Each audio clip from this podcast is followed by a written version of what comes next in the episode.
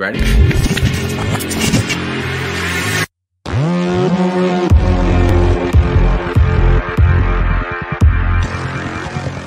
Welcome back to another episode of the Hustle Muscle Podcast. I am your host, Chris Graham, aka The Hustle. And I am your co-host, the muscle, Kristen Graham. So, huge shout out to our guest tonight. Yes. Oh my God, guys, I'm so excited. He's from New Jersey. Yeah, Jersey in the house. We left Jersey, but we're bringing Jersey back. Yeah, You ready for this? Jersey. Yeah, I am. I, I, I don't. We'll let let's let him introduce himself because I don't want to ever under introduce somebody. So Okay, because I took a deep breath and I was going to say his name, but I would say IFBB Pro Yes, bodybuilder yes. looks similar to me. I would say this guy looks very his much like biceps me. are about half as double the size as mine. All right, let's bring him in here. 'cause I feel Okay, bad. let's this bring poor him- guy's in the back. Like this, mother- they're not even He's like, I'm out, Mr. guys. Guy, Sister Nino. hmm What is going on? How are you, sir? Thank There you he for joining us. What's going on? Glad to be here. Uh, uh, we want to first of all uh, say thank you for coming on and joining For us tonight. sure. I am excited because the next six hours of this interview, we have over 400 questions for you. It's going to be jam packed. You're going to have a great time tonight. Um, so, guy, first of all, uh, if if somebody comes up to you and says like, "Hey, who are you?" How would you introduce yourself currently? Like as of right now, how do you introduce yourself to somebody? No pressure. Like, If who is Guy? Who are you? I literally go. Uh, I'm a nobody. Perfect. That's how we do the same exact thing. When because it's like, or if somebody goes, "What do you do?" I just go, um, I I either own my own business or if like they push, I just say I'm a professional athlete and I leave it at that. Do you ever have a tough time? And I'm going to ask this because she has a really bad. Do you ever have a tough time saying you're a professional athlete, or do you are you it's like at the the point most now you're just awkward like thing in the entire world. Amen. Thank you so much she for won't saying do that. it, and I, I do it like it. for her. I'm like, I own my own business, and Chris is like, tell people you're an athlete. She'll be like, I, I like to work out, and I'm like, go, well, like- just say you're like a like- professional athlete. You know when you have to fill out forms at like doctor's office and it's like occupation. like if I'm sitting there, like I've been times where I'm sitting there with like a girlfriend or a buddy, and I'm like, "What do I put?" And they're like, "You put you're a pro bodybuilder." I'm like, "No, I'm putting like absolutely not." Because they're gonna be like, I, I flip tires. Yeah, that's my job. I Thanks. feel like if people knew more of what I did and it was more mainstream, then maybe I would say it. But when I, it, it opens the door to a thousand questions that I shouldn't have to answer if you followed bodybuilding. Right. You know, so and it's that's like, like, I think when people like when we try to talk about like strongman, because it's always hard to like introduce my wife as a professional strongman athlete because they Yeah. automatically assume I'm married to a guy named Chuck, and so it's like when I'm like she's a professional strongman athlete, they're like, well, what does that mean? She's like a bodybuilder. She's you know, I'm like, no, I'm like, it's totally different from that. And I've like explained, like, you ever watch guys back in like on CBS in the 80s, like lifting up trucks and tires? I'm like, that's what my wife does. Right. Like I'm the girl that deadlifts guys' truck.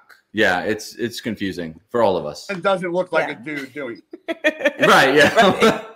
So, but I have a really cute sports bra on while I do it, and we're good. Yeah. Do you ever get people that are like, it is like you like jack chicks? And people think like because I bodybuild that like I, I'm into like girls that are like 250 pounds shredded with abs. Like, That's actually not what I like. Well, people will come up to us and then they'll look at her and they're like, "You work out?" And I'm always over here like, "Motherfucker, like I work out too. Like I'm not as big, but like." Yeah, You we both work out. the I'm like, and they just go to her like, "Oh, you like to work out?" And I'm like, "What about me?" Like, because it's, this is why. Ready? Because there's more guys that are in shape and not as many women that look like Kristen. So if a guy sees you both, they're like, "Oh, he fucking works out," but holy shit, I've never seen a girl look like that. And that's the Yeah. difference. Is that she like Right. there's there's not as many girls that look like her. And right? there's a lot of guys that look like me and you. Eh, well, I wouldn't say me and you. Oh, I we would put never you in put this us. category. I appreciate that was the biggest compliment. You're but I would a never put pro- me and you in the never same. been in the pro bodybuilder category for. Please don't put us in the same category ever again. I am not that big, bro. Uh, I'm a little 212. guy. Um, I will Uh, say, for one thing, that you do have a, a magnificent beard. Um, but that does lead me to a question uh, when it comes yes, to your beard's bodybuilding. better. We can move on. Uh, no. So, uh, you know, Christopher Luke, uh, say from Blackstone. Uh, I don't know, and I never pretend to know a lot about bodybuilding. That's not the sport that I ever really knew much about. But uh, with like Christopher Luke, I know he shaves his beard when he competes. Mhm. Um, and I've heard that, and I asked this question deliberately. He deliberately shaves yeah, yeah, his beard. right before yeah. he competes. And I've asked PJ, I asked Chris, and all this, and uh, they always say like, and I've heard it from PJ that some he thinks, or there's like a, I guess it's like a rumor out there is that like shaving your beard might be better for bodybuilding, uh, but you clearly don't. Like whenever I've seen you compete, we we recently saw you on, uh, we were watching what Netflix Generation Iron. You were on that, um, but Pretty you have a beard when you stand on stage. Uh, is what's the deal with like having a beard versus not having a beard when you're actually competing in bodybuilding? it depends on the show. So I think I don't want to say like I started the beard trend, but like not a lot of guys really w- wore a beard on stage. Actually, you watch that generation, um, if you watch the 2017 Arnold when Generation Iron did the um, uh, what is it called? Um, the announcing, they actually said that like they've never really seen a guy with a beard like that on stage because like nobody really wears it. Because not that it's frowned upon, but like I've been, to, I actually went in 2016 to the Olympia, sponsored by a beard company, and they actually flew the their crew out just to cut my beard. So I went to the pre, I went to um check-ins. My beard was like crazy, and then the next day I got the came, the barbers came my room, cut my beard, like it looked incredible. Wow. I went to the fucking check uh to the meet and greet at the Olympia.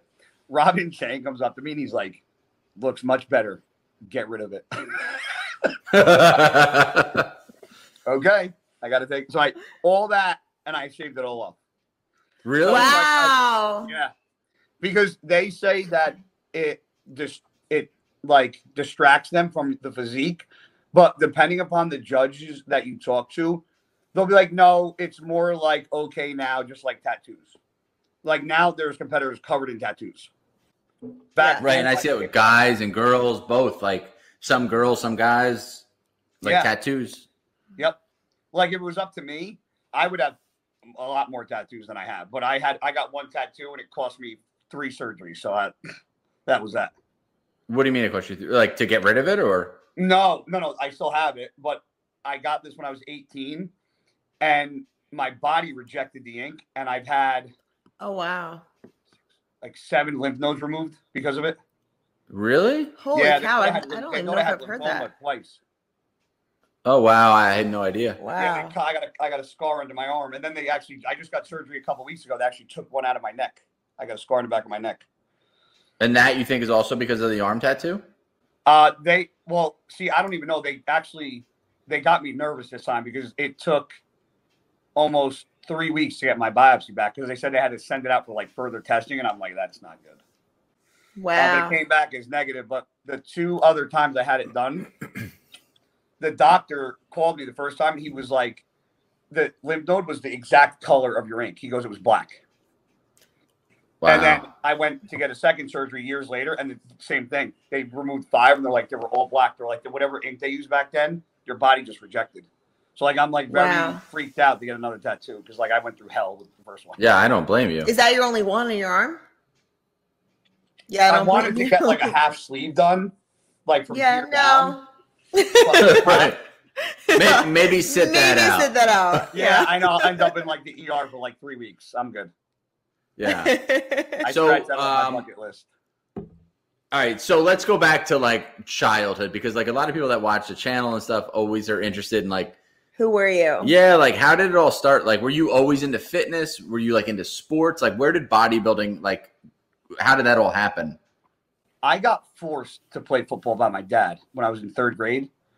Um, and back, I'm sure you remember. I mean, I'm whether you played or not. Back then, they didn't have flag football.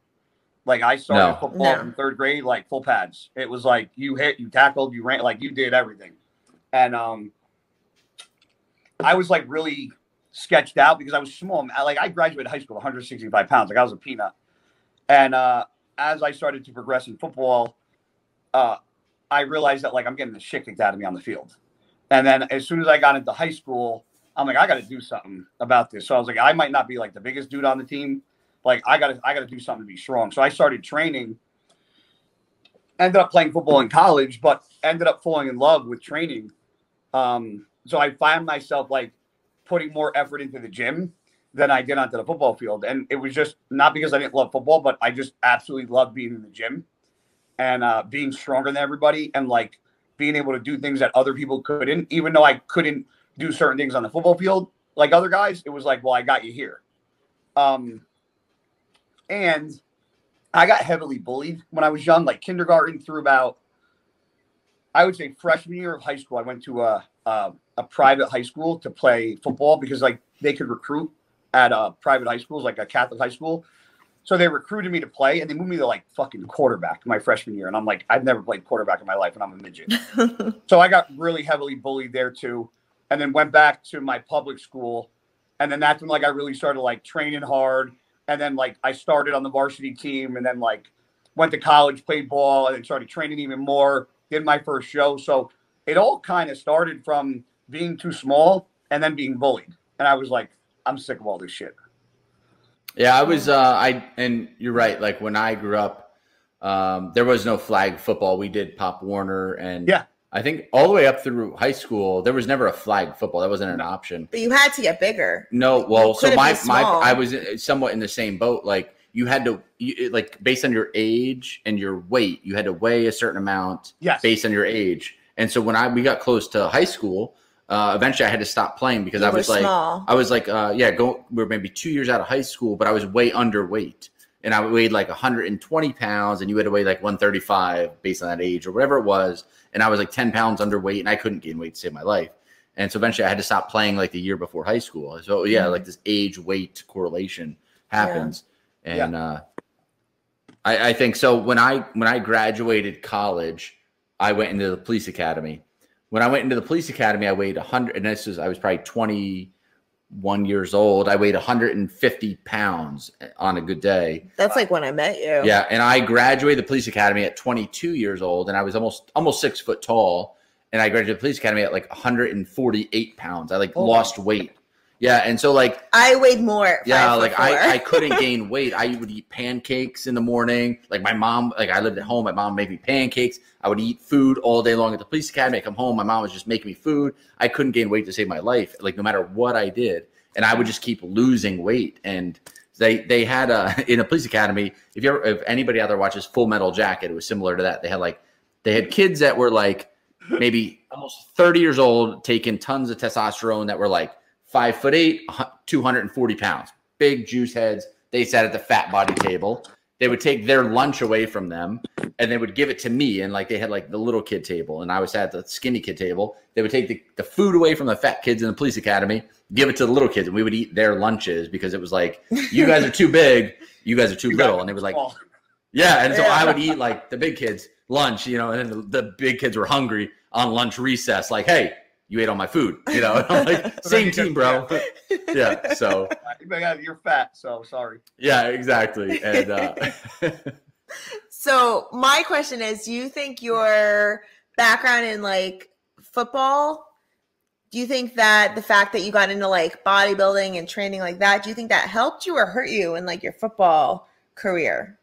It definitely helped. It definitely helped. Okay. Um, it helped in the fact that I was able to um, further my career in football because if I didn't do that, I definitely would have went on to play in college. Um, I would have not been big enough. I would have just got the shit kicked out of me. The reason So why you I- got bigger and stronger. oh, I got bigger, stronger, and faster. Yeah, hundred percent. Okay. Yeah, I went from like, like I was in in college my sophomore year. Like they give out awards. Like I, there was a couple times I got like the hardest hit award, and I'm I was one of the smallest kids on the team. But like I was strong. I I got I had the strongest lift total in my college year. I think I, it was college, so I was only like 20 my senior year, 21. But I squatted 550 at like 190 pounds. I did. Um, I cleaned 315, no, three 330 and I was benching like 350, like nothing crazy, but like nobody squatted near what I did. Like nobody had a higher lift total. So like I just enjoyed that shit so much. I probably would have been a better power lifter, honestly. I love that. I feel like I heard those numbers on like PJ's podcast. yeah. I mean, like that's like, Blackstone. yeah. I mean, now like my, my best numbers, like I've done 600 for reps and squats. Like I've done, um, I bench 450 for reps. Like, but then I had double shoulder surgery. So that kind of, so some of that, some of that stuff stopped. but So- you came back. I came back like I, I hit the 160s on the incline dumbbells last week. I haven't done that in years. So it's like coming back. when you were younger, like in uh, high school, college, and stuff, did you have somebody that like guided you in like lifting, or was it just like I'm gonna just try to be as strong as I can, or how did you learn how to like get stronger at that age? I read, man. I had fucking every book, every magazine subscription. I was doing everything myself. Like, if there's guys at college that will like, they're like, man, and they say, and it get like I get goosebumps thinking about it because they're like, man, I remember after practice, you would go in the locker room, eat your fucking protein bar, change your outfit, and go right up to the weight room, and I'd be the only person in the weight room for like two hours. and back practice. then, I mean, because we're like similar in age, but like back then there wasn't like an iPhone. Like you didn't grab your phone and go on the phone. You didn't go on the internet. in a book. Yeah, it was it was like books, handwritten. Like you you just wrote things or you read things in books. Like there wasn't like let me just pull up my phone real fast and Yep. like just I Yeah. still have I still have a journal right here. Look, I'll show you. Right here. It's a, I can't I'm just I can't do that that iPhone like this. I have I don't do my workout. Well, actually no, I do my I have everything written down. I have every single journal from every it's I only do it during competitions. Every show I've ever done, I have one of these with everything. I awesome. do. Wow. like an old school composition It- book. yep, it's it has the date, what I trained, how much sleep I got, what like with the cardio in the morning. Then it does food, vitamins, supplements, food, training. It just it and it got at like eight fifty p.m., eleven thirty five p.m. Like it just it breaks down it just so I know how I feel, what I trained. I don't forget things, so it's I, that goes everywhere with me. That book. That's really cool because I feel Yeah. like what you- same thing with us was like I'm very like I write everything down. We worked out. It was like we would write everything down. Like the day we worked out, Yeah. exact same thing that you just said, and it was like it, to me that's the easiest way to do yeah it. Yeah, and i feel like I, like just recently i feel like there's been a lot of people that have been talking about like mental health and stuff. And the one thing that i tell people all the time is me for for me in general i'm very ocd so i control like things that make me feel better are controlling the things that i can control. And i can control the things i put in my mouth. I can control how i react on a daily basis. So my training regimen i can control all those things. So if I do what I'm supposed to do, at the end of the day, I feel better. So knowing what I did that made me feel better is like keeping a journal like that. Yeah. That goes full circle. You're talking about everything I put in my mouth. I'm sitting here chewing tobacco like an asshole. I don't even want to know where that's going. So, like, at what, like, when did you say to yourself, like, I want to compete and be a bodybuilder? Like, you, you obviously moved into football and stuff. Like, when did you say, like, My you know what, I want to. I want to, really that quick? that's so young. because I God, was what were you, 20? uh 19. 19? And I did my first show at 21. This is how it happened. Freshman year of football, I got redshirted, which almost 99% of freshmen do because they, they don't want to lose. If you're if you're decent, they don't want you to lose a year of eligibility to play. So they redshirted me. I was like, fine. The second, and they recruited me for running back. I was a running back and a middle linebacker. They recruited me for running back. My sophomore year, now I played football a total of 15 years. I never played anything besides linebacker and running back for 11 years. I get to college, my sophomore year now, where I should be a running back or uh, linebacker or something. They decide to move me to a cornerback, which I never played a day in. My, like I had to learn how to backpedal. Like every play that I've ever played, offense and defense, my first two steps were towards the line of scrimmage because that's what a linebacker did, and that's unless it was a pass, and that's what a running back did. Even if it was a pass play, I went forward. And I'll never forget at the end of practice, at the end of camp, they called out names that had to stay after that practice, and those people got cut. And they called out my fucking name in the middle of fucking at the end of that practice, my sophomore year. I took my fucking pads off and my helmet and chucked them on the field and turned around, walked back to the fucking locker room. And in my head, I was like, this is it. I'm a fucking full time bodybuilder. And for two days, I was a full time bodybuilder. And then 7:30, three days later, I got a phone call from the defensive back coach. And I'm like, what's his name was Winston Huggins. I go, what's up, Hugs? He goes, uh, what are you doing today after uh practice or after um class? I go, I don't know, man, going to the gym. Why? He's like, they want you back on the team. And I remember being like,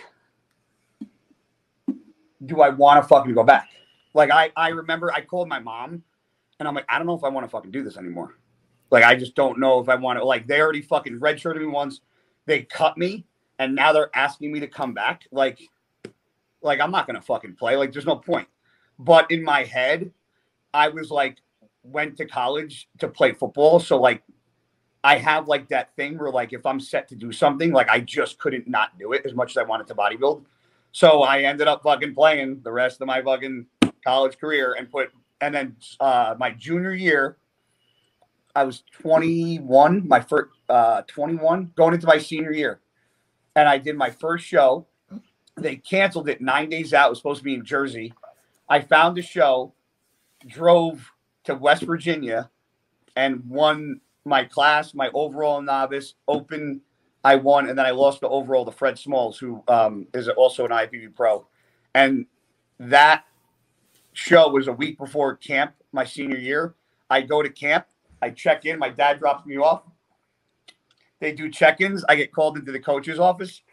I sit down. They fucking have printouts of pictures from my show. And they were like, they're, they go like this. You clearly didn't follow the football program because you, they're like, you don't look like this following. And I was like, so they hated me. They, my coach, they fucking hated me. so it was just Oh like, my god. yeah, it sucked.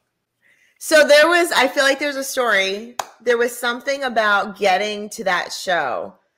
How much effort did you have to put into getting there? There's something with a car that I remember seeing. My Bronco, I had a, I had a two tone blue Bronco too, and I, I brought it to the uh, mechanic, and I go, this has to make it to West Virginia, so you got to do whatever the fuck you got to do to make this thing fucking make it to West Virginia. And it was like thirteen hundred dollars worth of work, and I drove it to West Virginia, and it made it, and I won, and I came back, and then that's literally how bodybuilding started. Like I actually went to that show with just my cousin, like not one family member came. Like nobody knew what the fuck I was doing. Nobody knew what bodybuilding was. My family was all confused. It's like the most Why are you on stage in expensive first show ever. yeah. My mom was like, "You're standing on stage in your underwear." I was Yeah. like, "Well, it's not like under." I, and I remember I got off stage. Do you after- need money? Do you need do you need me to give you money so you can I buy was the appropriate like, attire? "What is? So my next question is, how did you meet PJ? So uh, like for me, we went to the Olympia. Like I knew PJ from like social media, but from what I understand, you guys knew each other like way before social media was like a thing. I've So how did you meet PJ from Blackstone? 21 years I've known that idiot. Jesus. I, I feel so bad I for you. started college in 2000. I graduated high school in 2000, and I went to Western Connecticut State University. And my freshman year, everybody was talking about this. Oh, you like nobody bodybuild back then. Like it was not like a big thing. And everybody's like, "You got to meet this kid, PJ. He's like the next big thing, the next big thing." And I'm like, "Whatever." Like I don't really give a shit. And then uh, I he he uh, used to um, bounce at Bennigan's. So I went to Bennigan's one night and we met. And uh, he was like, "Oh, he's like, you're the guy everybody's been telling me I need to meet." So uh, we ended up clicking, and then he was like, "I." One day he was like, "You know, meet me here, bring a pad and pen, and we'll go over some stuff." And uh, I met him. I think I think I went back to Bennigan's like a couple days later, and I brought a pen and paper. We sat down, we talked. I wrote some stuff down in my fucking composition book, and then we started training together every day, every day. Like I was at his grandparents' house. He had car issues back then there were times I picked him up from the fucking from his house, drove him to the gym, drove him back home. Like we were inseparable. Like we were together every fucking day. Like every day in college. Like he knew my friends, my barbers. He was in my dorm room hanging out with my buddies. Like I was like at his parents' house, at his grandparents' house. Like I knew everybody that he knew. And we just became like best friends. And uh he ended up moving to California shortly after I graduated and then went from Cali to uh to Florida, and then uh Blackstone Lab started. So do you have We any like weird weird stories with PJ? I have a lot of weird stories. it's Uh, funny. PJ so- said the same thing about you. The first time he met, Wait, hold on a second. Which story were you going to tell? Wait, I want to hear what he's gonna tell first. was your story about girls? I, I feel like it. But was your story about a girl or girls or somebody being naked? Um, Someone being naked. one somebody being naked with a sock and a spray tan. So PJ fucking we're outside in my downstairs in my parents' house in the patio, tanning ourselves with this stuff called Dy-O-Derm back in the day. So he's outside. He's outside with the sock on his dick. I'm outside with the sock on my dick. We're tanning.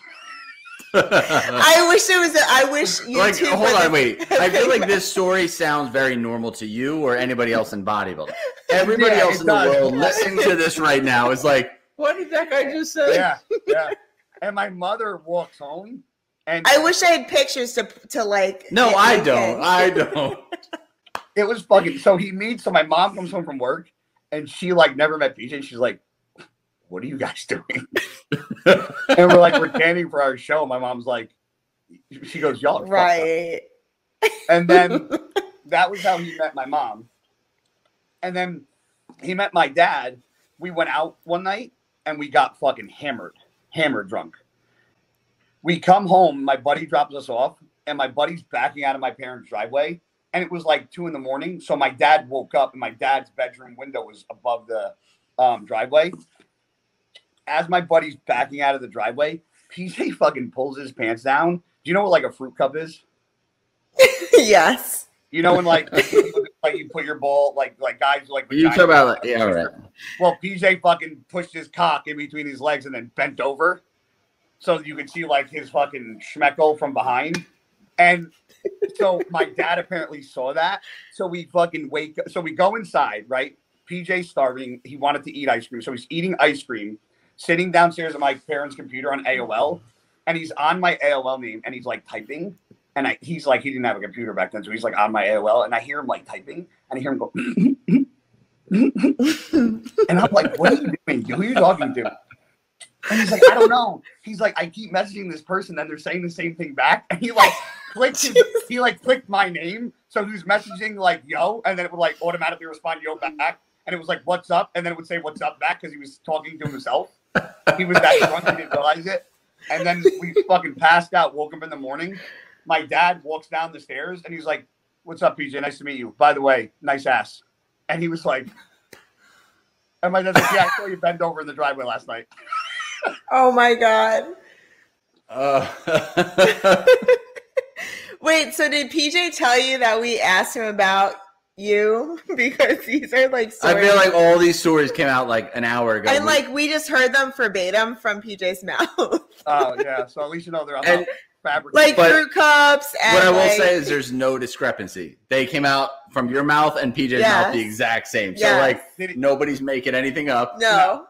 did he tell you about the time we met two girls after the club and we're outside and we were like, I was making out with one, he was making out with one, and then like I kind of stopped and like backed up, and the girl fucking puked like all over the fucking ground. in front of me.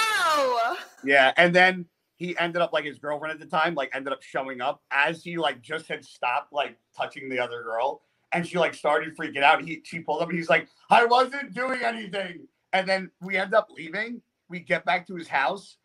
I wake up in the morning and I'm like, dude, I go, we fucked up. He's like, why? I reached in my pocket. I had the fucking girl's key to her car. No. Shit. He was like, what do you want Uh, to do? I go, I don't know. He's like, do you want to bring the key back? I go, no. He's like, what do you do? I said, just throw it out. Jesus. Yeah, we fucking. We, And I, I feel like That's when you know you fucked up. You have to meet your one night stand the next day. And what's this question here from a Philip from Boca Raton asking about band aids? Anything about band aids? Something about band aids, going out and needing band aids to Maybe cover something up. A female needing to wear band aids when she goes out with you? Oh, Band aids to cover. Philip from Boca was PJ. Yeah. Yep. Yeah. Yep. My girlfriend. come- I love how slow he is to realize that Philip from Boca Philip from Boca wants to know about band aids. so I was in the club one night and I was dating a girl who was a cheerleader because I played football.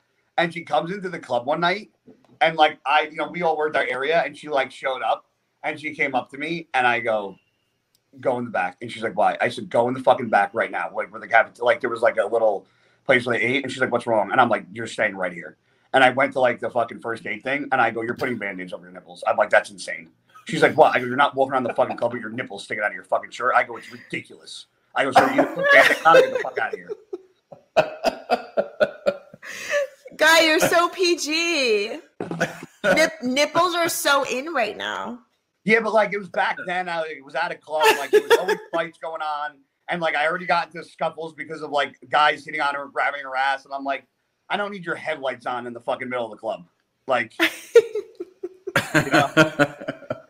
now it's different. I wouldn't give a shit, but back then I was like a young punk, like 20 year old, and I was like, you're not showing those. Hmm, those Now- are my for my eyes only. Yeah, now I'm like, show them off, whatever. I. Uh, Okay, I have a good one. So, from what I was told, there was a moment in time where you were severely dehydrated, Oh, and there was a little little baby bird situation. I didn't hear this one. oh, you weren't listening to this before. Nothing, nothing to do with dehydration and baby birds. baby bird. So there, yes. So apparently, PJ had to feed you. Oh, oh, oh, he- oh, baby he- bird. Okay, go ahead. Yes, yes. I was like, there was no bird involved in this. PJ PJ was We- the mother bird. yeah, so when I competed in 2008, when I turned pro, Dave Palumbo was doing my diet, and I was Yes. very like I weighed 220. I had to suck down to 176, like it fucking sucked. And after prejudging, I was so fucking dehydrated, and I was in Dave's room, and he looked at me, Palumbo, and he looked at me, and I just like laid like I, I kneeled down on the floor and put like my head on his bed, and PJ wasn't there yet. PJ comes walking in, he's like, Dave, he's like, guy's not okay. And he's like, Dave's fine. And PJ's like, no. And I stood up and Dave's like, oh, he's not okay. And like I couldn't even fucking stand. Like I was that fuck like I felt like I was I felt like I was totally fucking drunk off my ass and I couldn't even function. And Dave goes, You gotta go get him a Powerade and put salt in it, or if and, and he's not he, you can't let him fall asleep, or you gotta take him to the ER. And him and this kid, Mike Liberatore, who turned pro, um, fucking carried me to my room, laid me on my bed, and PJ's like, You can't fall asleep, you can't fall asleep. Leaves the room, I fucking pass out. And then he wakes me up and he's like, Bro, you gotta wake up, you gotta wake up. And I'm like, What? You you gotta drink this. And he's like, takes this fucking bottle and he like I, I sit up, he's like, You have to drink this. And I take a sip and it fucking tastes like he went out into like the ocean and just bottled it up and was like, Here. And I was like, I can't drink. That's disgusting. He's like, Dave said, if you don't drink this, you have to go to the emergency room. So I'm like sipping this like water full of salt within fucking 30 minutes. It was like nothing ever happened, but I was scared to death. I was like, something's really wrong. I was scared. And he fucking, if he didn't get me that Powerade and that salt, I was done. I've heard like a lot of Dave Palumbo stories Mhm. uh, in my time. Um, I've even heard crazy stories about him posting pictures of people on the internet that he shouldn't be posting. Have you oh, ever heard anything about that? Yeah, that's definitely fucking at me. God, you're such a good sport. I love you. So he posted Dave Palumbo when I turned pro, when I the, the, the day I turned pro, I was in his room posing another sock fucking thing. And I still do it with Chris. Like if Chris comes to my room and I just get tan Tandacito, he's like, all right, let me see what you look like. And I go, dude, I, I just got tanned. I'm not putting trunks on. Like you got, and he's like, I don't give a fuck. So I, I have a sock on because I don't want to fuck my cam up just to put trunks on. Like it's Babe. I don't think you've ever put a sock on. I, like I have ankle socks. That's all I Should got. we do this for the That's all I vlog? got. Should this be an activity for the vlog? I'm not doing that. okay. make cock socks with fucking Chris Graham. Chris Graham With a beard. yeah, Beard. like right- Bearded socks. yeah, a little handlebar. Yes, exactly. And uh what the fuck was I? saying? I don't even know what we were talking about. Um, the, um, uh, the the sock. Dave yeah. Palumbo. Dave Palumbo. Photos. Dave was like asking me to hit poses, so he's like hit a back double bicep, and I hit a back double bicep, but I was it looked I looked like I was naked because you couldn't see my sock because I was like from behind, and he's like, "Come here and look at this, it looks crazy." So he shows it to me on his phone because he had like a regular phone, and I'm like, "Oh my god!" I was like, "I didn't even realize it looked like that." He's like, "You look crazy," and that's all he said. Well, then some fucking how after the show, I go to Google and I go to Google pictures from the show, and I type in Guy Cisternino in Google, and the fucking first thing that it comes up, Guy Cisternino, naked, and I was like, click, back That's how you know you've arrived. back double bicep. My ass was shredded. You can pretty much see my asshole. That's how peeled my glutes were. People are like, "What's wrong with his ass? Why can't you see his dick from behind?" Yeah, and I'm like, so I had to like contact the fucking administrator from the site, and I'm like, Hashtag socks. Ugh. I'm like, you got to take this down. I'm like, I, I'm like, I'm please, like, this is gonna affect me again. And the guy actually took it down, and I it never got seen again. But I was like, Jesus Christ, like that would have sucked. Right. It's probably never been seen again. I'm I'm sure I could maybe Google it. I'm sure you type in Guy Cisternino naked. It's probably gonna pop up somewhere. All right, let's get only a done beating him shot. It's up. like I feel not like bad. weird- It's not like the weird PJ photos. Yeah. So yeah. so these stories were brought to you by uh, Philip Braun, so you could take that out on him, not yeah. us. Yep. Yeah. Uh, but you've been such a good yeah. sport, and I Let's- love you for it. Let's get back on track right now. So like. Uh, a lot of people that watch the channel want to know about like working out. Obviously, a lot of people that watch this channel want to get fit and everything. How would you? Because I know you work out a little bit differently, I think, than most bodybuilders. At least that's what I hear from like PJ and stuff. Yeah. How would you describe how you work out now, uh, and maybe back then when you were like, you know, started bodybuilding stuff? How is that different than what most people, most bodybuilders, how they work out now? This is it's funny you said this because I actually just talked about this in an interview for Gas. This is the difference with the way I train and the way kids train these days. Is that back when I was working out, I had a goal in mind, and that goal was to be the best bodybuilder that I could. That didn't include the phone. The problem is, is that these kids want to become or want to be in my shoes or Branch's shoes or Jay's shoes or Ronnie's shoes and they want to do that before doing the necessary things in the gym to get them to that level. So instead of just going into the gym and putting 110% into the gym, they're so worried about how the set looks on film, how this looks, if the angle's good, this that they're not putting their effort into training. They're putting more effort into social media. And I feel like if people that are trying to become successful in the sport put their fucking phone away and when they become good enough and successful to be filmed, they will be filmed just as much as anybody else. But you have these little eh, like like the kids, for example, like we talked about today, like 150 pounds, like doing leg press with like three plates and like causing a huge scene and like cameras all over the place. And like that's where that whole, you know, little, you know, fracas started. Um, but it's like you're you're filming what? Like you're who are you filming for? Who is your audience? If you never have any accolades, you never accomplish anything, like I get you want to become something and start, but it starts with the gym, not with the phone. And I think the phone distracts a lot of people from the task at hand. And I think I learned from a very young age by training with Branch early on in my career that like when you go into the gym, it's about the fucking gym and that's it. And these kids walk into the gym with like a an entire like camera crew, and it's not training. It's it's just it's it's they're more people would be better at bodybuilding if they actually loved working out and bodybuilding was a byproduct of it rather than working out just to be a bodybuilder. Like my passion isn't being on stage, stand up, posing. My passion is being in the fucking gym and training hard. Like I don't give a fuck about that other stuff. That's just there as like That's a as bonus. byproduct. Like I would be doing this shit whether I was on stage or not. A lot of these kids though don't have that attitude, and I think that's where it differs. Yeah, and I and what I will say is, and I thought about this earlier today. Uh, we were in the gym, and and uh, and I'd even shared this with Kristen yet. Was a lot of people want to be where you're at, or they want to be where Kristen's at. But I, I part of me thinks that like you've got to be a little bit like messed up in the head to Yeah. get there. And what I mean is like it's not just anybody can say, you know what, I'm gonna go be a bodybuilder, and they do what you do, or I'm gonna go ahead and be like a, a strongman athlete and do what Kristen does. You've got to like. I think there's a party that has to be a little bit messed up because like if I try to explain to somebody like what Kristen does in the gym, like I can't do that. Like Yeah. I literally like, can't do that. She'll, she, you know, I'm like, there's periods where it'll be years on end of four hours a day in, in the gym working out. And I'm like, it's not like fun. It's not like I'm going to go to the gym today for an hour. It's like I'm going to go to the gym and work for four to five hours. Like maybe I'll go for two hours today.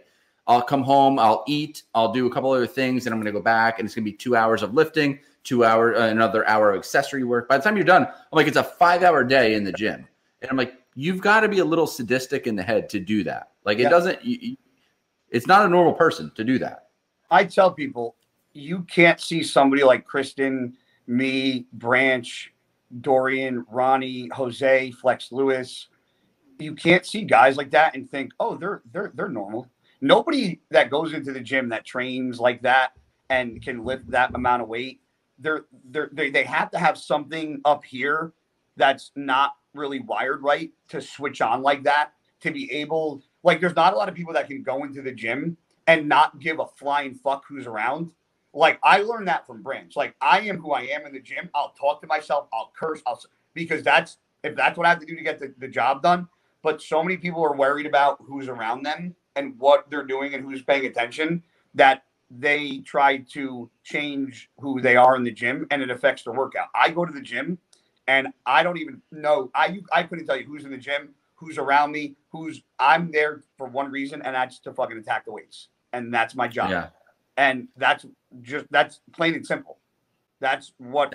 I and that was one of the things. Like before we moved from Jersey to South Carolina, I was kind of like I always felt like disappointed. I was like one of the things that I wanted to see it, and I I take myself as an outsider, like looking in, and I was like I always wanted to see like Kristen work out with you. I was like, you know, I watch Guy, and I'm like looking at the way like your work ethic, and She this was even me. before She would kill me. Blackstone. No, no, no. I I think you both It's have a very like different. similar mindset in the way you are in the gym. I think there's a lot of people who like to work out and like to be somewhat fit and post about it on Instagram. And then there's people who like want to work out because they actually like it. And then they also film some of it on the side. Um, but there's a different type of, There's a different type of person Uh, that uh, would die under a bar. and I would love to see like, and I think you know, we're like- like, yeah, I, I would love to me personally, I would love to see like you and Kristen on like a leg day and like you put her through a leg day or her vice versa. And like to see how you guys actually compare. And I'm like, I think it would be very like awesome to see two worlds collide. And I think it'd be actually pretty cool to see. I'm sure that's going to happen sooner than later.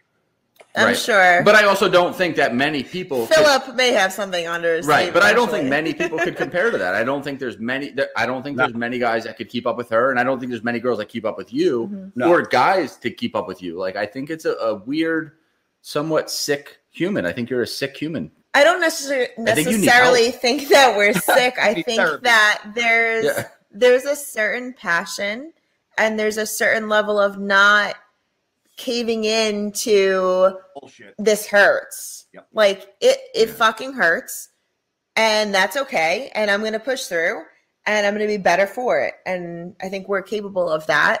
So that's what brings us to the next level. A, I- Right. I tell people a lot of people don't know which tr- what training hard is until they actually train hard. Like I hear so many people go, "I train so hard." Uh, a, a couple months ago, I had like a an influx of like kids from Jersey, like, "Hey, can I can I train with you? I want to train with you." And, I, and my answer is always just show up. Pick a day and show up. Like I you, I don't I don't need money. Just show up. I have literally I had a kid that was that front squatted 495 like strong he was like a 20 year old kid 250 pounds we did back at the end of the first back exercise he was throwing up in a fucking garbage laid out in the middle of the gym I Jesus. like I, I- I trained legs twice with two different guys didn't make it through the workout puking the brains out and i'm like these are people that reach out to me thinking that they can actually train with me and that They were can like- hang. like they were they were like, "Oh, you're training legs today," and I'm like, "That's where you guys got it wrong." Because when I was coming up and Branch was like, "Oh, we got legs today," I was fucking scared because I knew that this was gonna fucking suck. These kids come to me and they're like, "Hey, let's train legs like it's gonna be a fucking carnival ride." I'm like, "You guys are crazy." That's And your biggest muscle like- group. Yeah it's also like, in a way, disrespectful. And I don't mean that like negatively, but for like a random 20 year old to think he can like step, and I'll call it a ring, like step in the ring and hang with somebody that does what I do every single day. Like, you got to have a little, like, can you imagine like a girl being like, hey, I, like I want to train. I don't whatever like how do you train it. Like your your strongest exercise, and they like they just got into fucking working out. You're like, this person thinks they can hang with me on this day. Like Yeah. seriously? I, and I and I've said that like with guys, like we get guys that are like, I want to like you know if, if it's CrossFit strongman, like I want to compete with the guys, and I'm I'll say to them like I'm like compete against with just not Yourself. compete with work out with Kristen, and I'm like if you can't hang with Kristen and you're a guy, and I'm like if you can't hang with Kristen who's a female, Yeah. you're not going to compete with the men. So I'm like. You're not gonna be able to hang with her, and she's one of the top females. So I'm like, if you I can't work out with her. I'm like, I wouldn't be able to hang with some of the shit she does.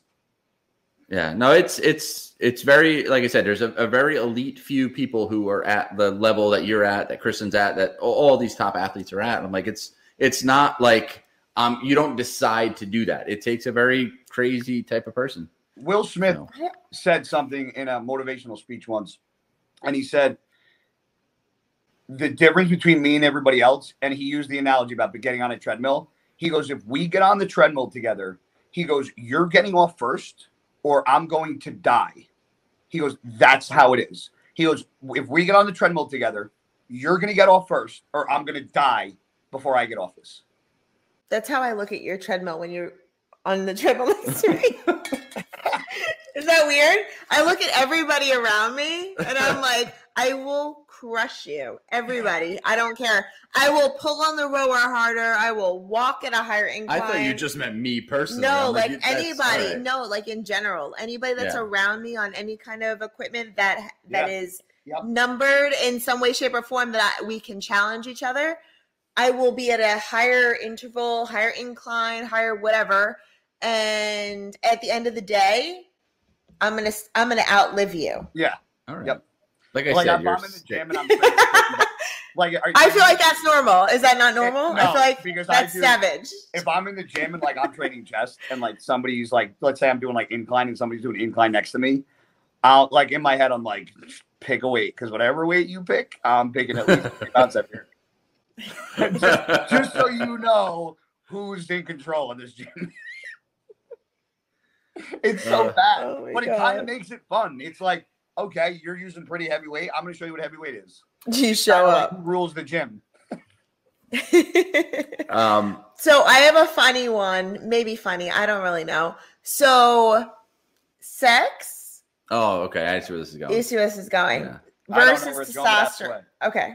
Versus testosterone. So I was on a team. So remember now, I'm in CrossFit. You're, oh, oh, strongman, not that like- kinda stuff. Like, wait, hold on, not actual like in bedroom sex. You're talking about like male. No, no, no. Like No, no, no. No, well, no. yes, definitely In bedroom bedroom sex. sex. So I want to know: Do you think that having sex, in general, it's like having Intercourse. intercourse, has an effect on your top testosterone levels? And the reason she's asking this Yes. is Well, when I'll she tell you- I'll competed Go in ahead. in CrossFit, she had uh, she was on a team of men and women, Keep and going. the guy. As you talk, this I'm is gonna- when the as you talk, I'm gonna pee, but I'm gonna be listening. But go ahead.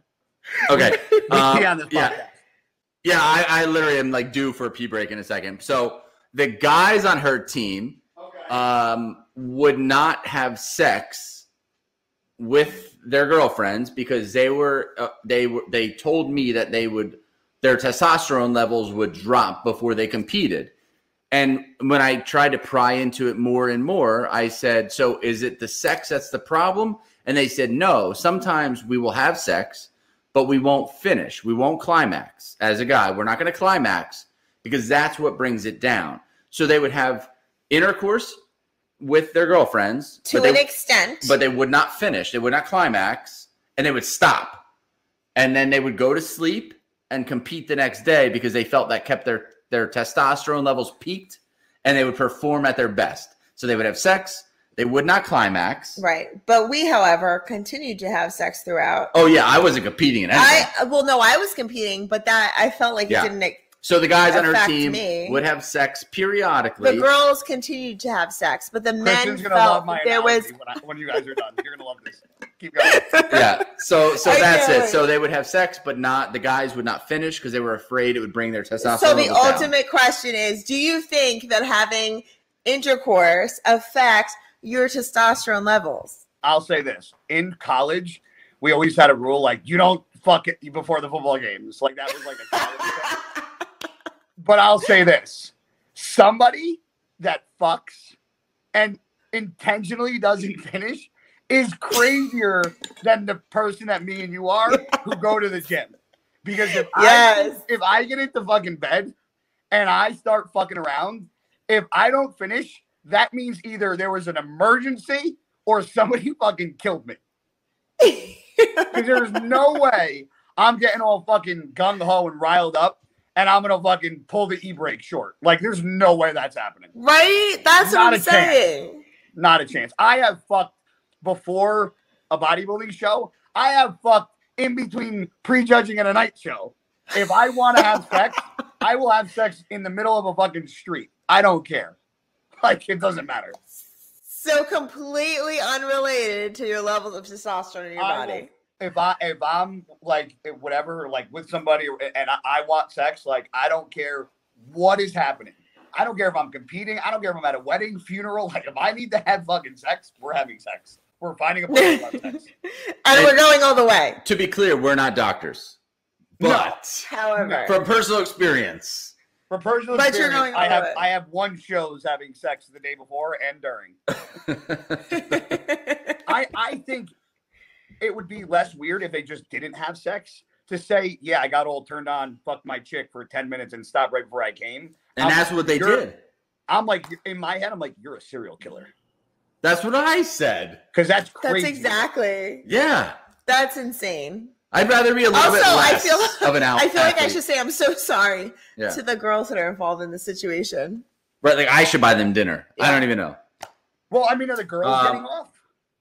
Uh, I it didn't seem that way. I no. doubt it. I Well, highly doubt it. Find- the, listen, if, if you need a listen, if you can't even get your girl off, then maybe you just need to find a new guy. Like, Um, all right, so I have a question for the guys that want to get big that are watching this. Uh, what's like your diet like? when I'm off season or when I'm like when I'm trying to bulk. Uh, yeah, I would say like to be your size to maintain or bulking. Like you know, I watch like the Arnold, and it's like you have to eat like seventy-two eggs a day, Yeah, followed by four pounds of bacon. I mean, is it really that intense? Like, are you shoveling food into an uncomfortable level into your body? I don't because I well, now people will agree. I don't think that's healthy. I don't think shoveling food into your body when your body doesn't want it is healthy. So some people are like, well, that's why you're not big. And I'm like, I I choose to not walk around feeling sick all day. Like I'm I've sorry. tried to Are you not big?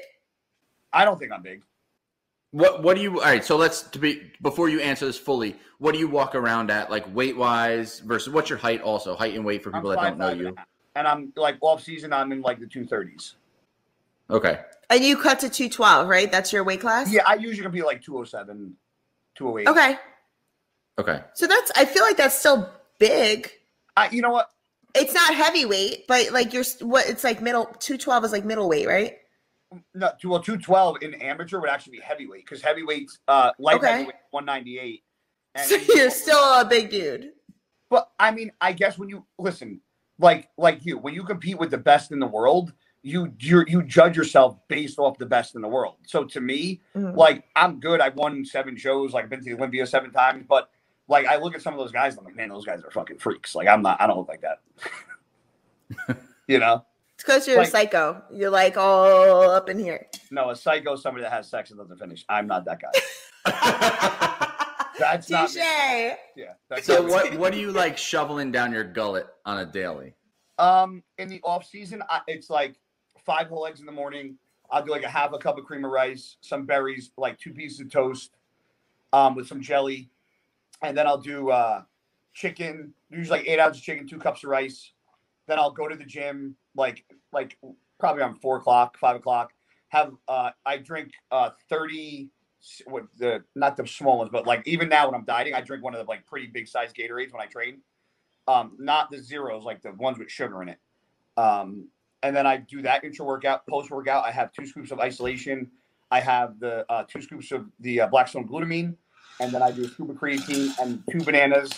And then I do um, another chicken and two cups of rice. And then I'll do uh, about eight ounces of steak and another cup of rice. And then literally, I at night I fucking eat whatever the fuck I want every day. Like I will Really? fuck yeah. I'll I'll literally Don't tell him that. but you know what's crazy? The older I've gotten, I I never used to do that. The past two years, if I don't eat something shitty every day, my weight will not go up, and I will fucking like. I stopped eating a cheat meal for a week every day. No, it was one or two weeks. I was like, let me just stop eating a shitty meal every day and just pull back and see what happens. I went from 230, 228 to fucking 213, like that. Just by pulling out that shitty meal and adding a clean meal in.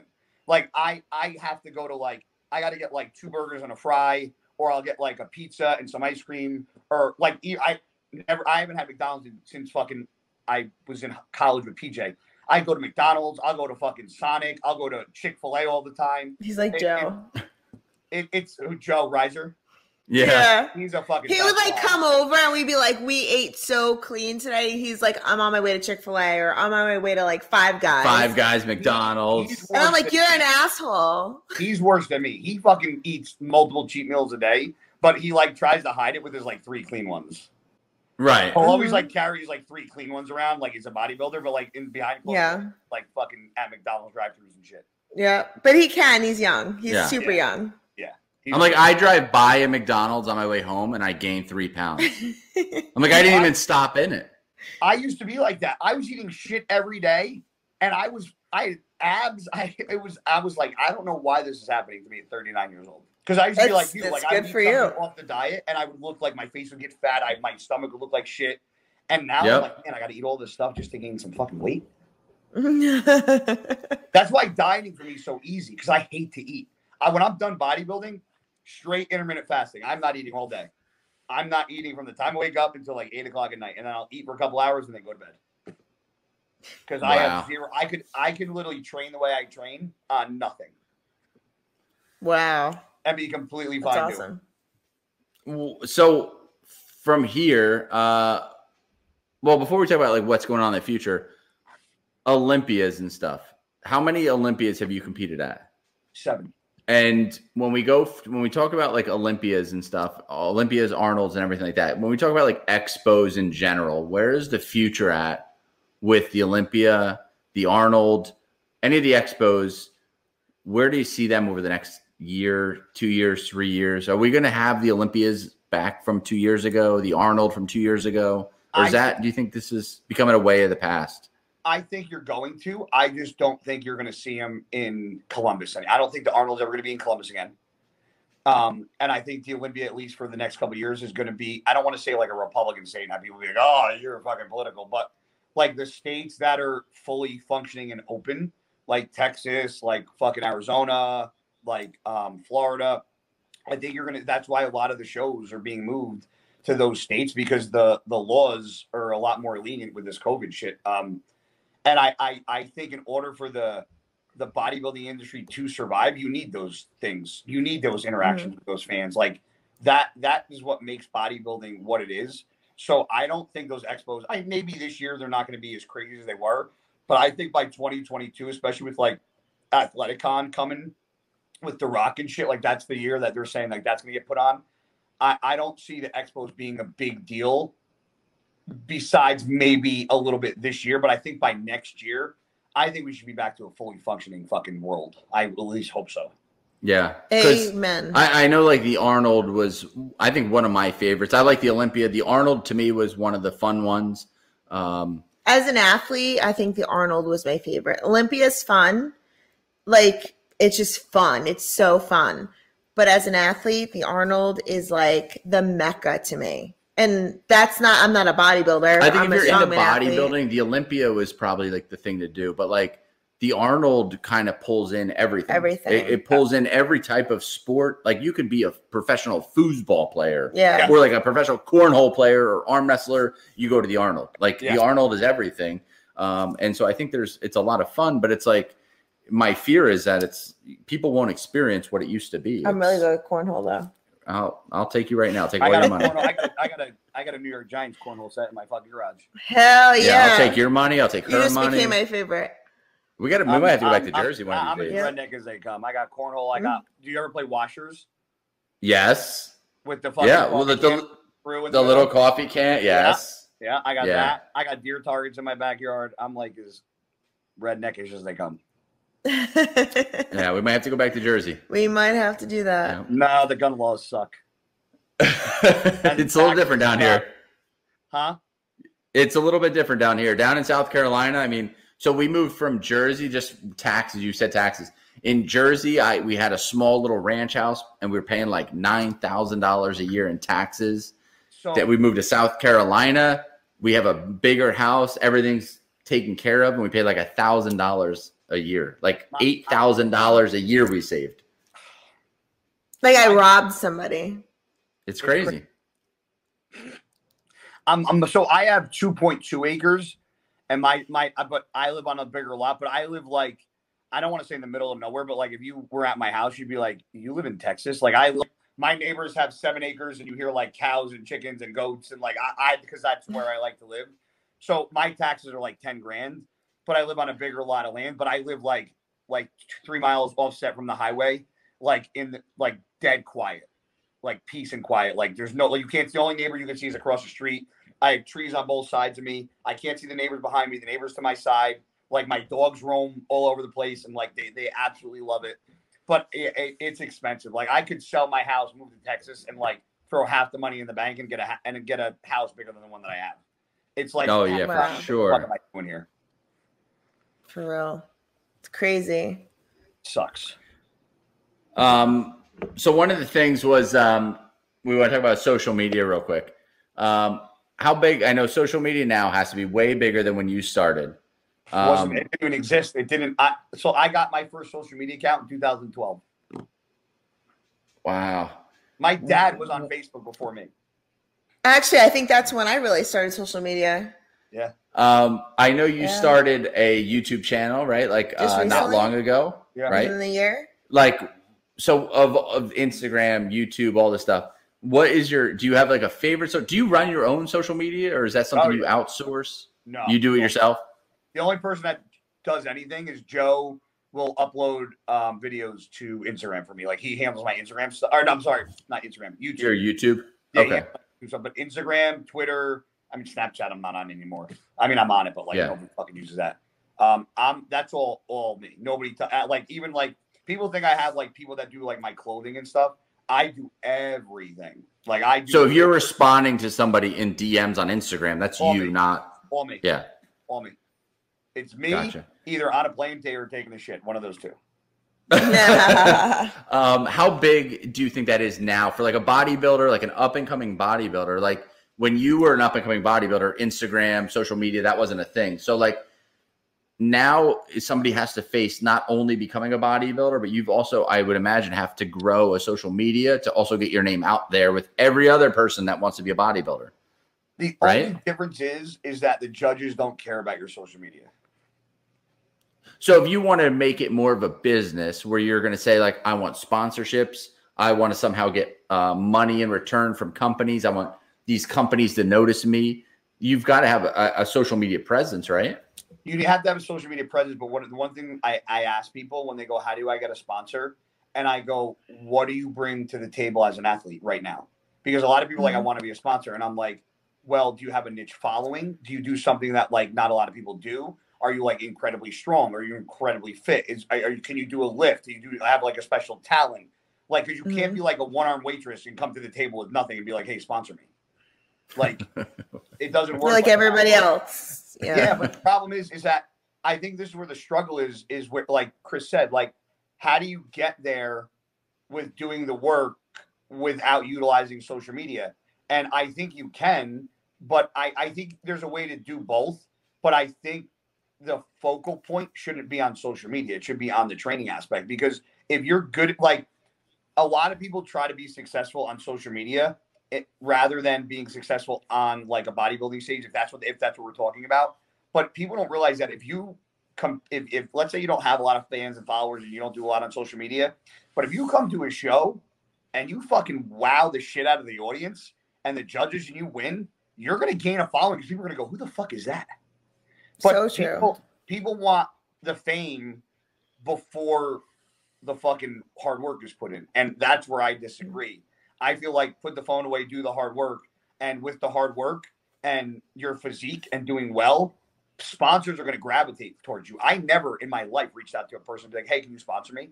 Every single sponsor I have gotten from fucking PJ to to Gasp to um, uh, Choice Botanicals to you name it, they reach out to me. I don't reach out to anybody. If you think I'm good enough or you think uh, I'm, I'll bring you your company an ROI, and you want to reach out to me, then go right ahead. But I'm not gonna.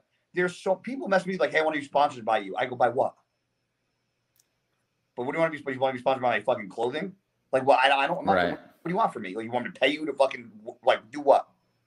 You know. So I just feel like people see, and I think that a lot of times, certain ways ambassador programs are set up it's set up to like make a lot of like a lot of these guys take ambassadorships, and some ambassador programs are very good. Some of them are garbage, and some of these athletes like will just have an ambassadorship just to put their name with a company, just to say they're Oh, 100%. you know. And the problem is, is that like, why don't you work for it and become an athlete rather than just being content with being an ambassador? But Right. a lot of people are just content with saying, "Oh, I'm a Blackstone Labs ambassador," rather than be like, you know what, and I want to be an ambassador, but I'm gonna work my balls off to be a fucking athlete. Like, I don't even know one ambassador. I mean, I'm obviously newer to Blackstone, but how many ambassadors went from an ambassador to an athlete? Like, I was never an ambassador, but if I was, I'd be like, man, I want to be a fucking athlete. I'm gonna bust my ass till I, I can be an athlete, not just an ambassador. But I think, so but that comes are down to "Oh, like work ethic is you know a, a lot of people have that work ethic where it's like you get into a company or you get into whatever it is but you, you come into like an ambassadorship but you have you come in with that drive to become Yeah. like i want to become the next thing i want to i want to run this company at some point Yeah. like these know. people get and the ability to sell too. The ability Yeah. to like the like your like you say like and in, as an influencer what are you influencing? 12 people? Or are you influencing thousands of people? Those are two very different things. So if And you can come in and say like i'm influencing enough. That's why I disagree with the filming when eh, it's like you're filming for who, and then they be like, "Well, I'm filming because I want to get more fans." Well, you putting out content with no fans is going to get you no fans. right Like it, like Mhm. like uh, because unless like a big page reposts you or like somebody reposts you or you have big names following you, like you're not going to fucking really have an audience. Like Mhm. I, I- we it, was- there was a joke a couple weeks ago because I don't I don't follow a lot of wrestling, but you know who um Roman Reigns is?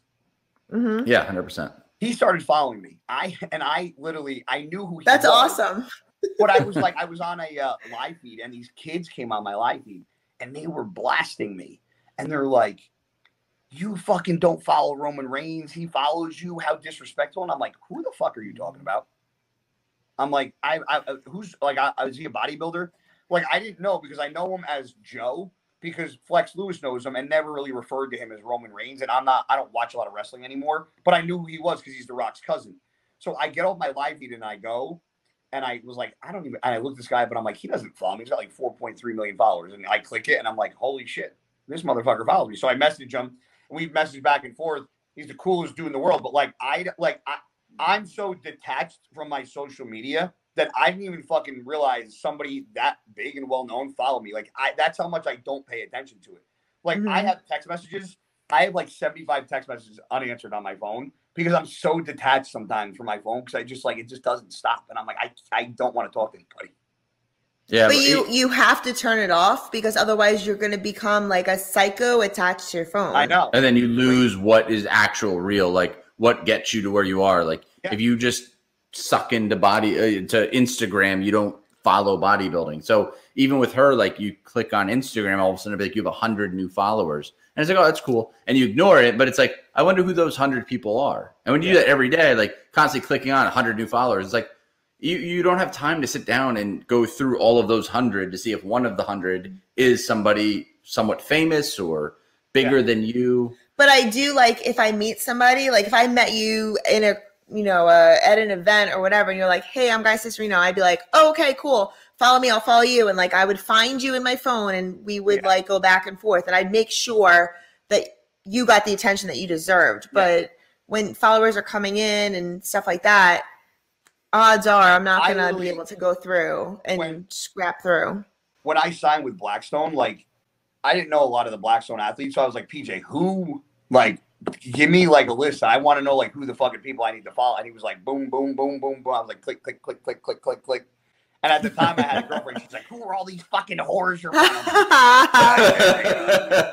I'm like, "Relax. I'm doing it because PJ. I'm trying to follow all the fucking." She's like, "You're following all these fucking whores and all these," and I'm like,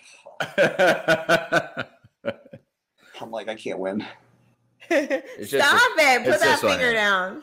Uh, that's Oh, wait, wait, wait, wait, wait. Is it? Is she pointing at you or you're pointing at her? I was pointing at He's her. pointing at me. As far as This is the whore. The whores that you're following. Oh no, no, I no, no, I didn't say her. it's this I, one. I got some Yeah. fucking. No, Chris got- is saying it. I, I, Yeah. I, He means it with love. my relationships have, have just got like there have been times that I literally have like have been blamed for stuff and I'm like I can't even argue because I didn't do anything wrong but like they in their head believe that like something and I'm like I don't even know what you're referring to like yeah.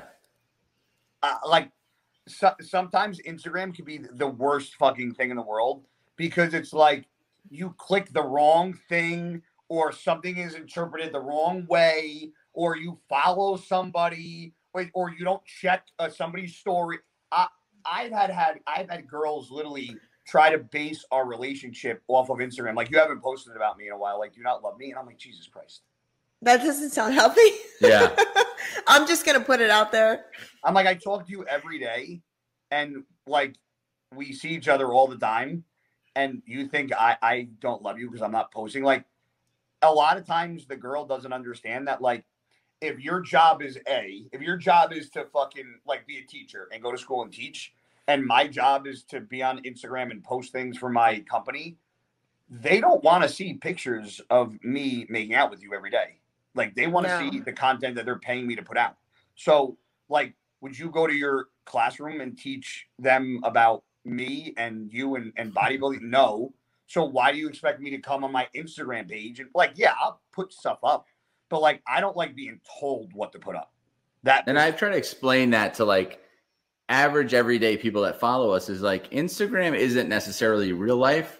You know, it's like kind of like you it's a job. You post the things you have to post. There's some things you want to post and you want to show some things, but like Instagram is a job. You post the things that you have to post. You post the things that you want people to see. It's not necessarily mm-hmm. real life and people get confused. It's at. very rare People- that I put my daughter on my Instagram. I, Right. And- One because of privacy. know- I didn't even know you had a daughter. How's that? She's nine. So for the I- last nine, both have she's the reason that I am. Yo, together we did it. I didn't know. we put I, it I together. had zero clue. And I honestly, I think that's fucking awesome. yeah. I, I like I I and I I like that. I, if you're friends with me on Facebook, Facebook is more, I would say more family oriented, but Instagram, like you're very rarely, you might see her in my story, but it's very rare that she ever ends up on my Instagram. I keep that very private and it's personal. And Chris at this point has become very much a part of my YouTube, my Instagram. Like he's very much a part of like kind of like who I am. So when I post, it's and he's in it. he- He'll see he'll even tell me like, "Why'd you post me? It's not going to get as many likes." And it's like because it makes sense today. Yeah. If it makes sense Yeah. today, then we're good. Yeah. But Kylie is not going to be on my Instagram. I keep her very much like we got home tonight uh, and it was like I was like, hey, we gotta do this podcasting. You gotta go up and put yourself to bed. Just go up and go to bed. I'm like, we got she's this guy cool. coming. And I try to explain to her, I'm like, we got this guy. He's a bodybuilder. I'm like, we're doing all this stuff. I'm like, just go up and go to bed real quick. We gotta hurry up and like log in and do all this. And she was like, all right, good night. And she went up and went to bed. She's super And- cool. Yeah. People So She get but and she thinks it's awesome. yeah. People don't understand that, like, in our shoes, when we have followers, like, privacy is, is a luxury. Like, sometimes I just don't want people knowing every fucking thing. Like, I bought a BMW in December, and my buddies are like, why don't you post it? And I'm like, for what? Like, what am I posting my BMW for? Like, I'm not the dude to post a fucking nice car that I got because, listen, some people do that. PJ posts his fucking F12 twin turbo Ferrari, and maybe if I had a Ferrari, I would post it too. But it just I've never done stuff like that. So I'm not gonna start doing it now. Like sometimes you'll like if I'm in the garage, like on my tractor, you'll see like the blue car in the garage in the background. But like I don't post like, oh, today's such a good day. I bought myself a fucking dream car. Like for what? If it's a dream Yeah. for me, I don't have to blast it to everybody else. As long as I know that I bought it with my own money and I worked for it and I have it, I, I, that's good enough for me. Like And we're the same way. Like we like to post, you know, film stuff for YouTube, and like we post stuff from our house. But like we're also cognizant, like yeah, you know, if we're outside filming, I'm like, let's not put our house number on the side of the house. Yes. Like, don't put that in the videos. Or, Maybe your don't mention what number. development we're in. Exactly. We try to keep some things private and some we want to like let some people into our life, but it's like we also don't want to let you so far in. Right. Well, I was I even had a um I was on my tractor one day mowing my lawn and a car like pulled up alongside my house and stopped and I'm like I No. don't know like and I, I uh, one thing I that I do post I love posting. Like I'm like weird. I love doing my yard work and my garden. Like I love it. I'm obsessed with it, and I post about it all the time because as much as like I do, I'm like, man, this fucking blows. Like I get done cutting all my grass and like weed whacking, and I'm like, ah, it looks fucking gorgeous. So like I'm weird like that. But this guy like pulled up and stopped, and I'm like, uh, maybe he's lost. So I get off my fucking my tractor and I walk over. And he's like, "Your guy, Cisternino, right?" And I'm like, "You gotta be fucking kidding me." And he's like, "Yeah." He was like, I, "I heard you lived around here." He's like, "And I thought it was you." He was like, "I hope you don't mind. It's you know that I stopped by and introduced myself." And I'm like, "Nah, you're fine, man." I'm like, "Jesus Christ." I'm Yeah, I like, think you even posted something about uh, you know, Chris Pantos squats. I don't know if you know who that Chris is, but uh, he's coming here. He's he flies in tomorrow. I think he won a uh, something on your Instagram, or you, Oh, you did like a yeah, competition, and that had something to do with like being outside and stuff, an outdoors thing. Yeah, so Right. that was probably um so I'm gonna give you a quick rundown of my 2020 quarantine. Um I got COVID in March. This is all true. I got COVID in March, went to the doctor. They said I had um this was before it was like a big thing. They said I had bronchitis. About two and a half weeks later, before it was even a thing, smell and taste gone. My buddy actually called me and he was like, hey, do you still have your smell and your taste? And I'm like, no, dude. He goes, it's just all over the news that that's like the number one sign that you have COVID. And I'm like, are you fucking serious? Go to get tested for COVID. Comes back inconclusive. That was like, now we're, it's like four weeks of four to five weeks of like me being sick. Then I get tested another week later. It comes back as negative. And the doctor's like, you are not negative. You are sick as fuck. So then the antibody test comes out they're like positive. You definitely had COVID, and it took 12 weeks for my smell and my taste to come back. Wow. In that time period, I ended up throw herniating a third disc in my back. So the doctor put me on oxy, which I've never been on in my entire life.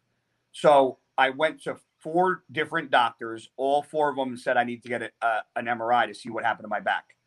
My insurance took two and a half weeks to approve a fucking MRI that I pay seven hundred and seven dollars a month for my insurance. Took two and a half weeks to fucking approve. So I got my first epidural in my back. I, I they saw that I had a third herniation because I usually I had two, now I have three. And they did an epidural. The first epidural didn't work. So the doctor was like, um, I was the first two weeks of, of taking oxys, they gave me like 15 milligrams. So I was taking like three to four a day because I couldn't even stand up. Like I was in severe, severe pain.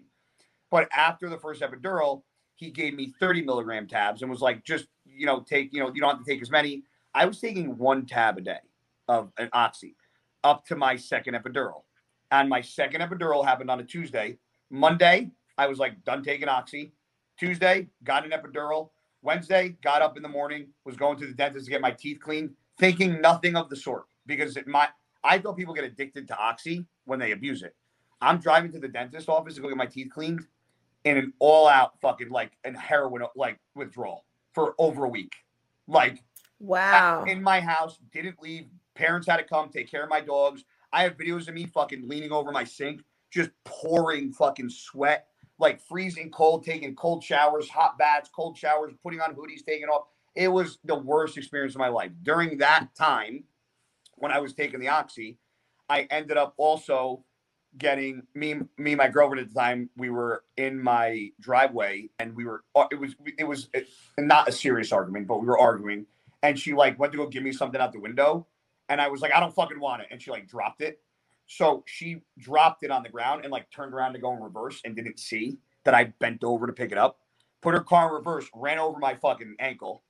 And fucking i went i went to the ground grabbed her she had a bmw grabbed her side view mirror broke the mirror as I went down, she stopped as I screamed on top of my ankle, like at like she stopped the car when she realized, and then went forward, and then got my ankle, drove myself to the ER. The doctor's like, my hand was the size of a fucking catcher's mitt. My ankle had legit fucking tire marks in it.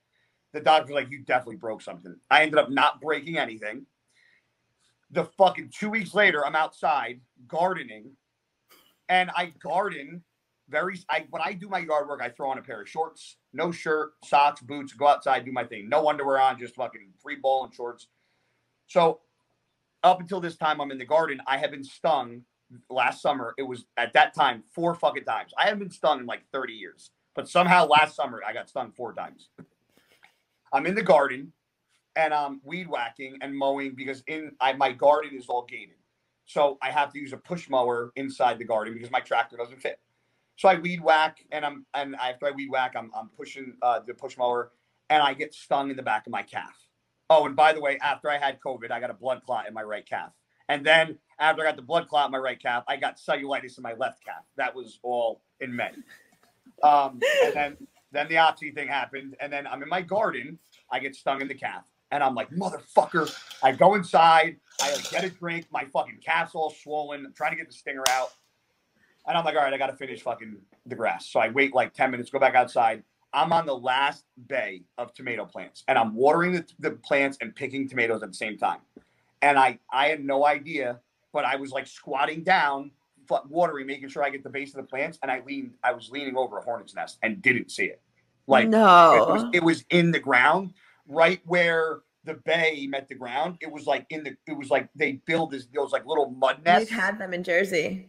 Yep, and I fucking was stood up and went to go turn around to walk away, and I got stung on the right ass cheek, and I got stung. I'm not even kidding. If you can see this, this little fucking cap, if that's the tip of if that's where I pee out of, the fucking thing stung me on the tip of my dick right next to where I pee. and I fucking grabbed my dick so hard. Oh my god. went into complete panic. Ran the, the video is me running into my garage. I get into my garage. By the time I'm in my garage, I am fucking ass naked. Everything is off. My shirt's off. My clothes are off. Dick swinging. I look down at my dick and the fucking head of my dick was like the size of it was like it was like this and i'm like oh my god so i start googling what to do if you get stung in the dick by a bee google it now if you think i'm lying all you'll find is how people actually go to places and get and they pay to get stung in the dick because getting stung in the dick by a bee can apparently permanently enlarge your cock Okay. I'm looking at my dick that looked like Sloth's face from Goonies. And I'm like, what the fuck do I do? So I call so I fucking go inside, I get a solo cup, fill it with ice, fill it with water, go in my shower, and just like teabag the fucking the, the red solo cup. Oh my god, I'm crying. And then I took some Benadryl and I called my aunt, who's a doctor, and I'm like, Aunt Laura, I go, I, I just got stung in the dick by me. I go, I don't know what to do. She's like, Is it swollen? I was like, Oh, it's swollen. And she's like, Can you pee? And I was like, I, I honestly haven't tried. So I went to go pee, and it literally like went to come out. It just like went hard left because it was so swollen. So then I started popping Benadryl and icing it, and it finally went down. And like five days later, I'm laying in a tub, oh and I had like a black dot on the tip of my dick, which was the stinger. So I'm laying in the fucking tub five days later, squeezing my fucking head of my dick to get the stinger out and finally got the stinger out. And uh, it was like this little black fucking like stinger that I squeezed out. But the funniest part was that you know, did you ever get stung by a bee? Not in the dick. Uh, yeah. In general, yes. You know when you get stung, like if they sting you, the first thing you do is like you hold, you squeeze it, and you don't want to let go. I grab, I grabbed my dick so hard and was so scared to let go of my grip because I was afraid I was gonna get stung again that I burst all the blood vessels in my shaft. It was all speckled red from squeezing it so hard. So like I blew the blood vessels, my dick swollen, I got a stinger in it. I'm like, is this real life? Like, is this can this really happen to somebody? and what's I think what's best is there was I think this is on video, right? Like you oh, running me, through your yard. Me running through my fucking yard into my garage. You don't see me get stung, but you see me running with my with my hand on my dick like this.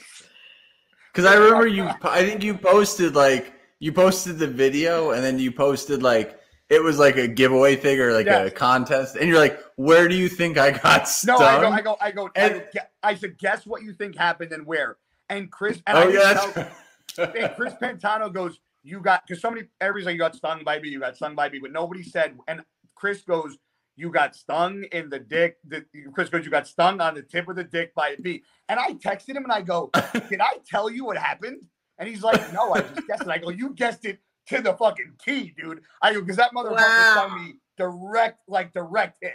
Like if he was a, a, a, centimeter over, he would like his stinger would be in my fucking pee hole.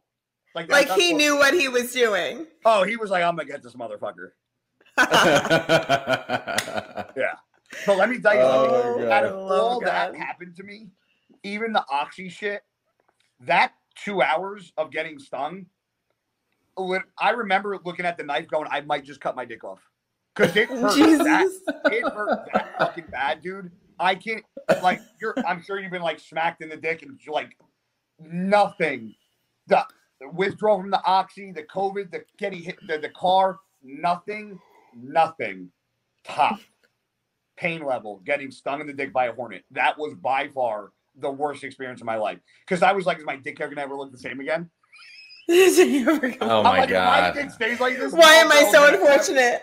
I'm like, no, like if a girl pulls down my pants, she's gonna go, oh hell no. I'm like, is this gonna go back to normal? Oh my god. I don't think It's anything right over. now tonight can top that. Like, no, I think you. Win. I think that and yeah, you win PJ didn't even give us that one. Yeah. Oh, he didn't.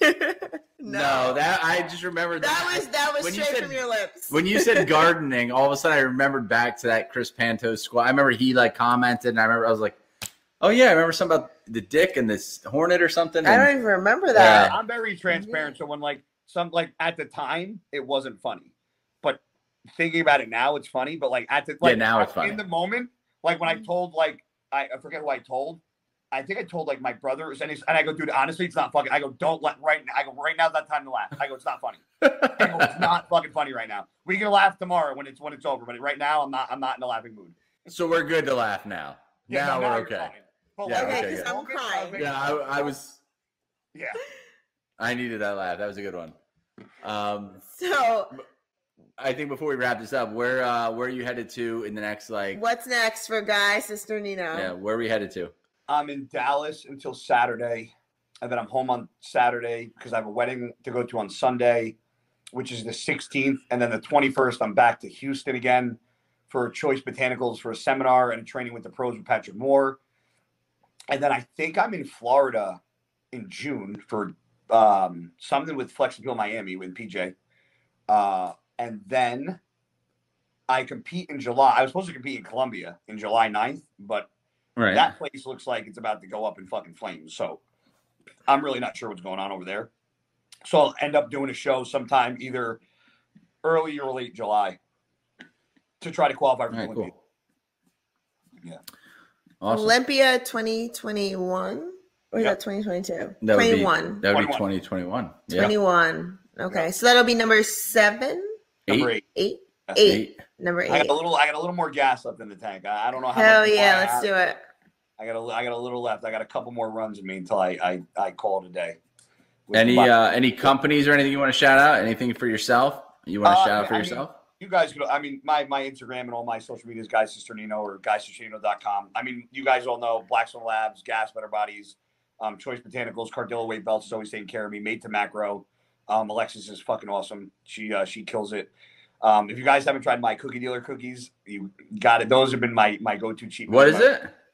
you juan and karen morel they're my cookie dealer cookies you guys haven't seen like everybody posting the cookies We haven't tried it yet. No, No. my cookie Really? dealer cookies. We'll have to look it up. No, are you serious not yet.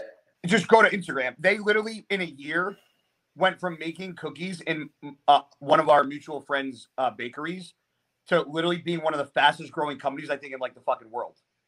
Really? Oh, dude, bro, I'll order them. They have a store. I love cookies. Oh, they're they have. Okay, I think I found it online, so I'm gonna order. So you can't order until they bake.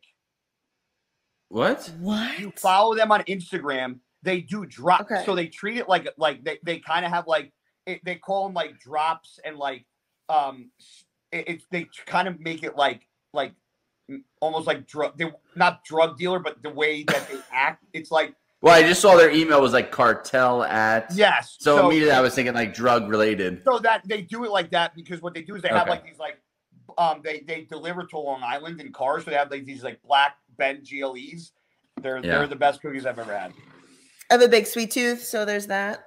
Um, anything else that you want to shout out before we go for tonight? Nah, man, I had a good time. This was some funny fucking conversations. Yeah, I had a lot of fun this tonight is too. fun for sure. I appreciate taking like another hour out of your night tonight. Yeah, I know Uh, it was a big day for you, traveling and Nah, the gym and all that good stuff. nah, it's part of the fucking gig. I'd do it again if you guys want. Next time I'll be drinking too. Hope so. Hopefully next time it's like in a gym and we could actually do like a little bit of like Let's weight Yeah. training I think uh, ask PJ. I know I'm there in June. Find out when I'm there. Let's try to set up when I'm there in June. You guys come down. Yeah. Yeah, we'll come even if yeah, well, regardless. We're we'll- really like not that far. Really. I mean, I'm in Jersey too, and I got three extra bedrooms. So if you guys ever want to take a trip up, I, you guys, I got plenty of room. awesome. I Cool. appreciate that. You guys are awesome. Awesome. For sure. Let's Yeah. do it. All right. Well, All right, guys. again, thank you so much for coming Thank on tonight. I really appreciate it. I know you're, you're traveling, you're busy, so um, we'll link all your info in the description down below so people can follow you that way too as well. For Mhm. anybody that perhaps doesn't follow you already, so I um, appreciate I think it. that's pretty much it. Yeah, absolutely. So You we'll let you log out. We'll let you get some sleep. Enjoy Texas and have fun tonight. All right, if you We do anything fun you. tonight, make sure you always finish the job. Always, Don't yeah, stop short. for sure. Don't- Never stop short. If anybody Never learns anything short. tonight, do not stop short. Thank you, guy. All right, Love guys, you be guys. Love you guys. Have a good night. Good good. night. But this was a lot of fun. Hope you guys had fun with us, and we will see you guys next time. Peace out, everybody.